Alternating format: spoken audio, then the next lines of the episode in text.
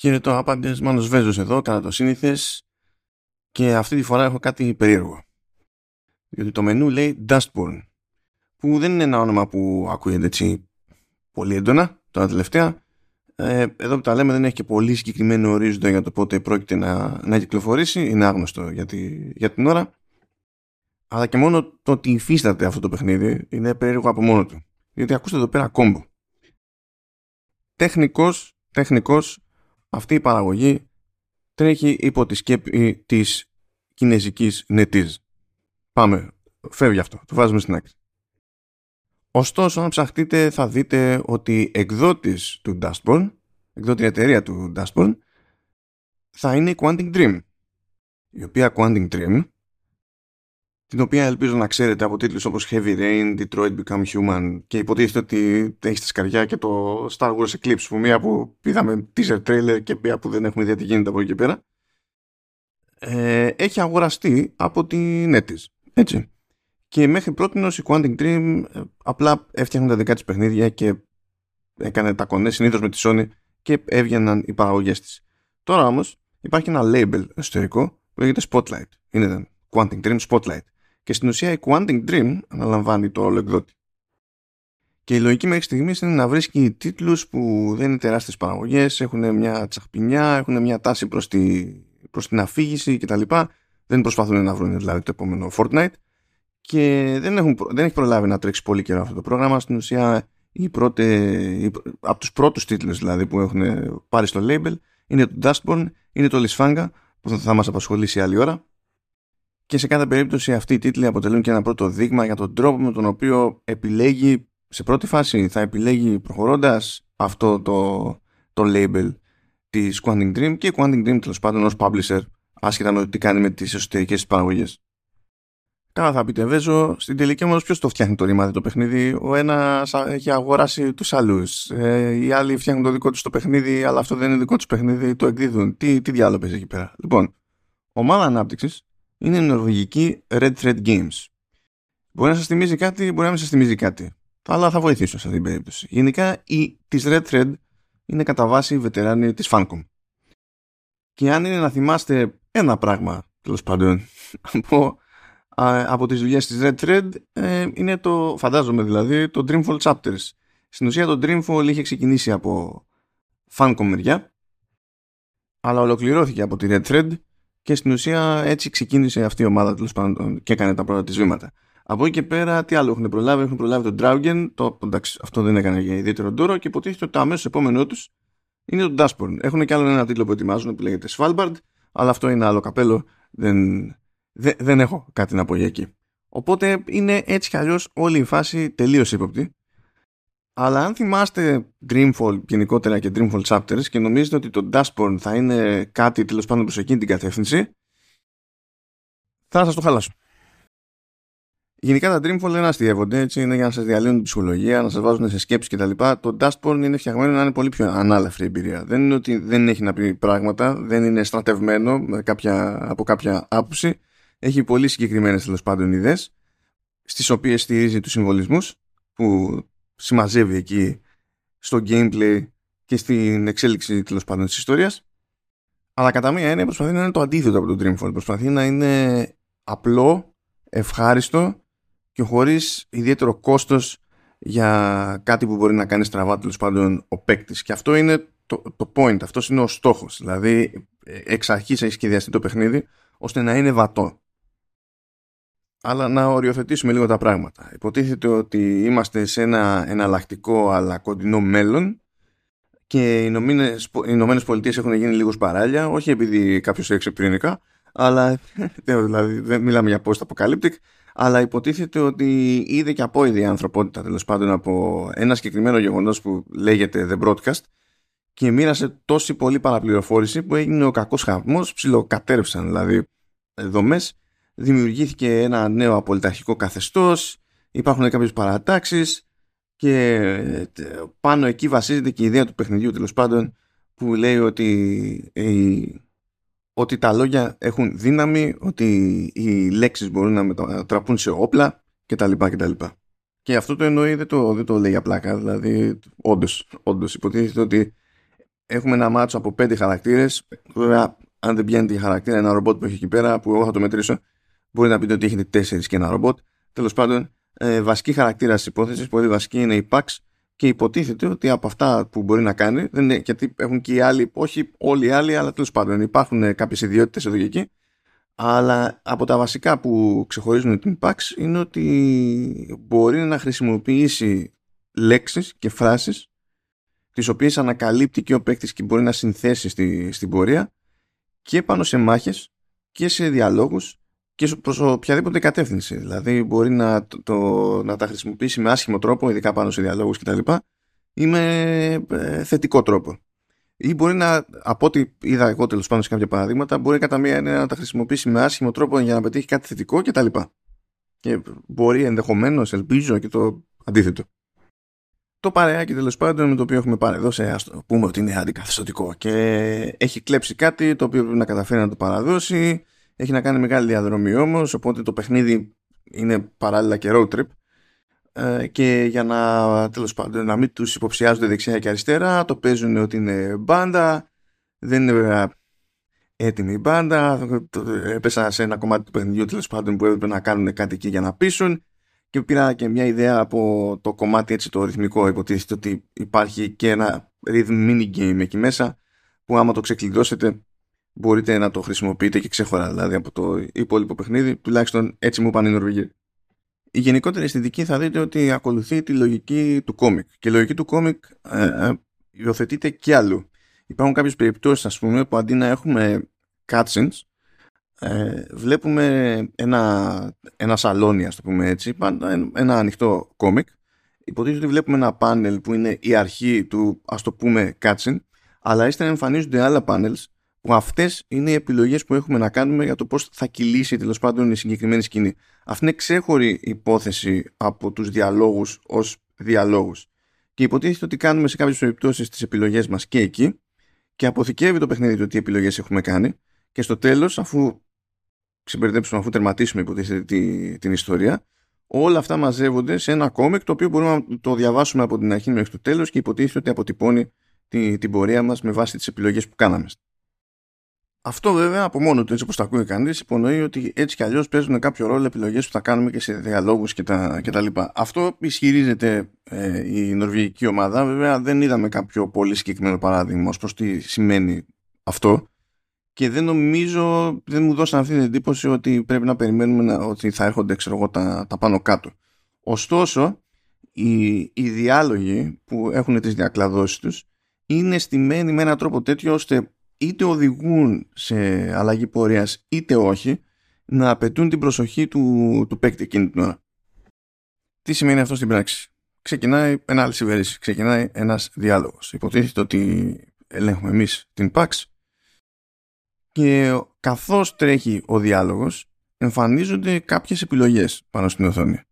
Σαν τέλος πάντων όχι συνεφάκια αλλά φανταστείτε δεν είναι ότι έχει την μία τα κάτω από την άλλη ας πούμε εμφανίζονται κάποιες επιλογές. Έχουμε το περιθώριο να κάνουμε την επιλογή Α ή Β τέλος πάντων και να στρέψουμε τη συζήτηση με κάποιο συγκεκριμένο τρόπο. Μπορούμε να μην πούμε τίποτα και αυτό υποτίθεται ότι είναι μια επίσης επιλογή και υποσυνθήκη θα επηρεάζει κάπως την εντύπωση των άλλων χαρακτήρων, θα τους επηρεάζει συναισθηματικά. Έτσι λένε, έτσι σας λέω. Πάνω στο demo τώρα είναι δύσκολο να διαπιστωθούν αυτά.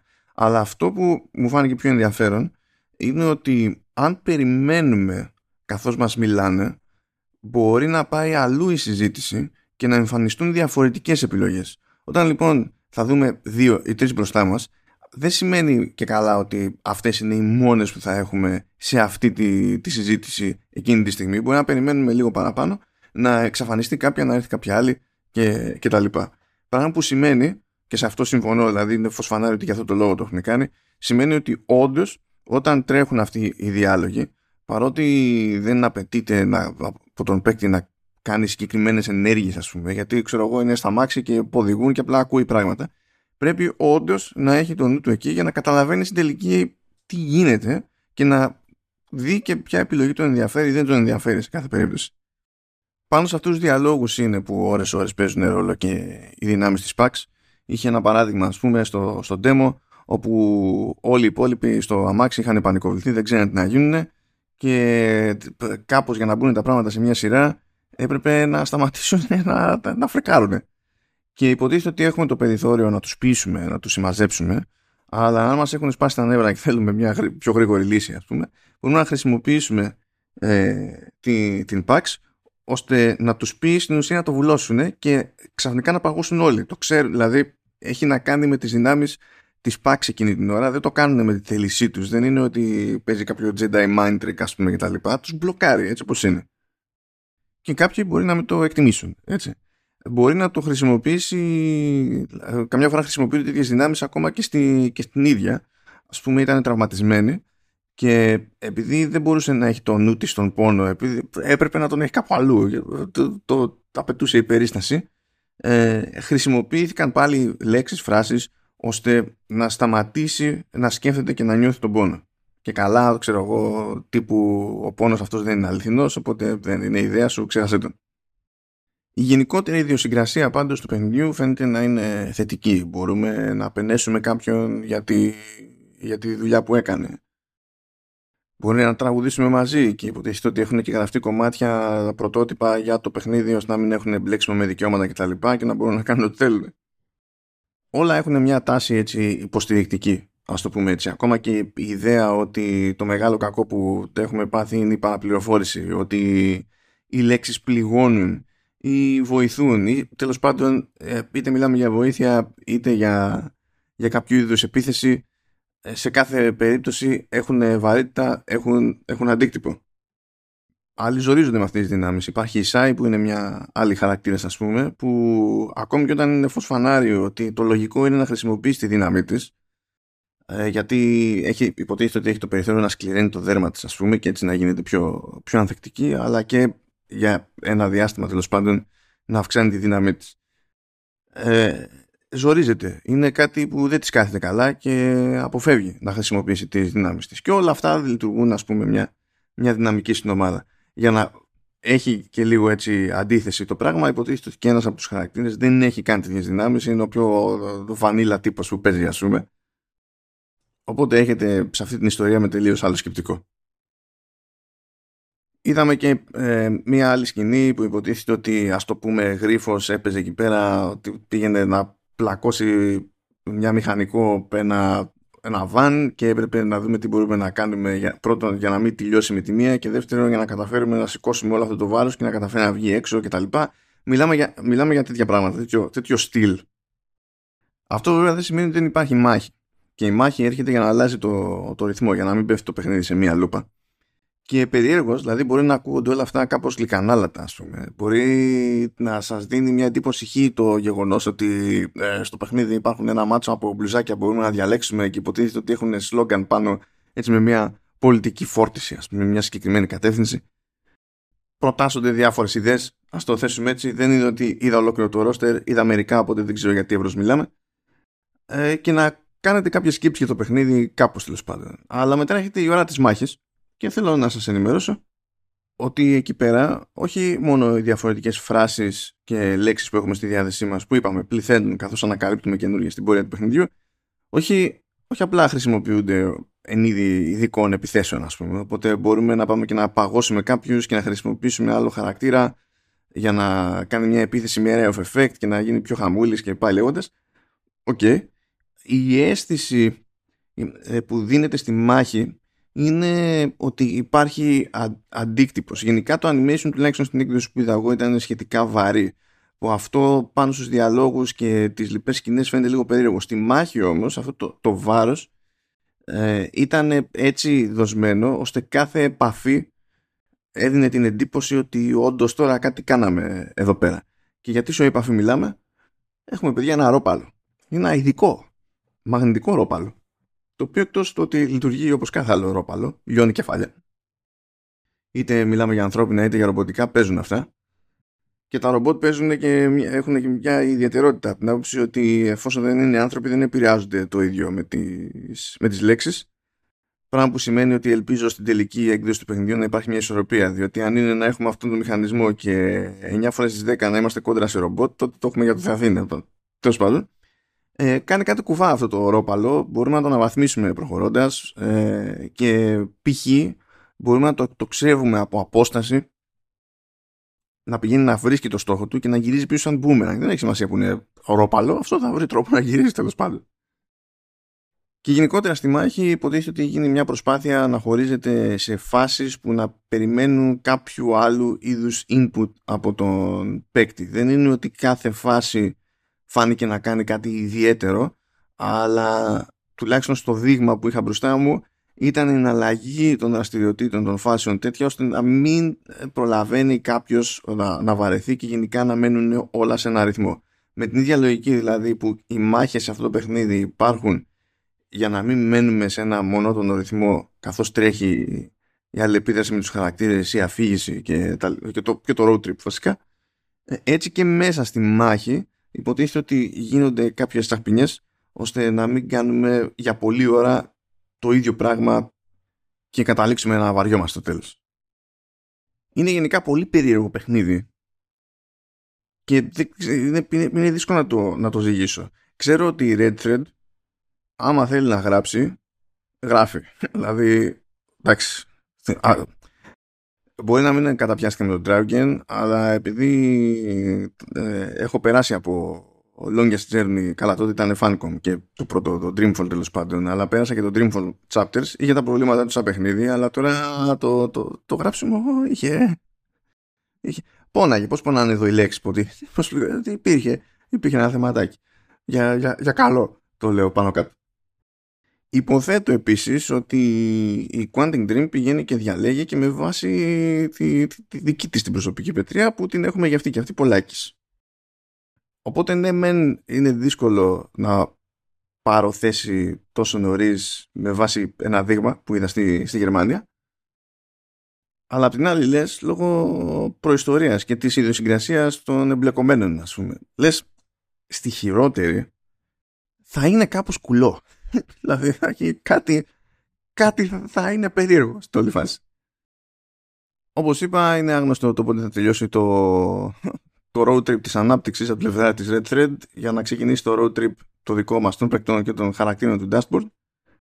Κρατήστε το στην άκρη του μυαλού σας ως ειδική περίπτωση και κάντε χάζι, τρέιλερ κτλ. Καλά, έτσι κι αλλιώς, πως συνήθως σημείο του επεισοδίου έχω link και για το, την επίσημη σελίδα, αλλά και για τρέιλερ, για να κόψετε ε, κίνηση και, στη, και στην αισθητική. Γιατί αυτό που λέω ότι γενικά ε, η προσέγγιση είναι τύπου κόμικ δεν είναι στο περίπου, δεν το, δεν το λέω για πλάκα, κάνει μπαμ. Και με αυτά βάζω στην άκρη και την περίπτωση του, του Dashboard. Αρκετά για αυτό το, το επεισόδιο. Σας αφήνω να το χωνέψετε και πάμε για άλλα. Γεια και χαρά.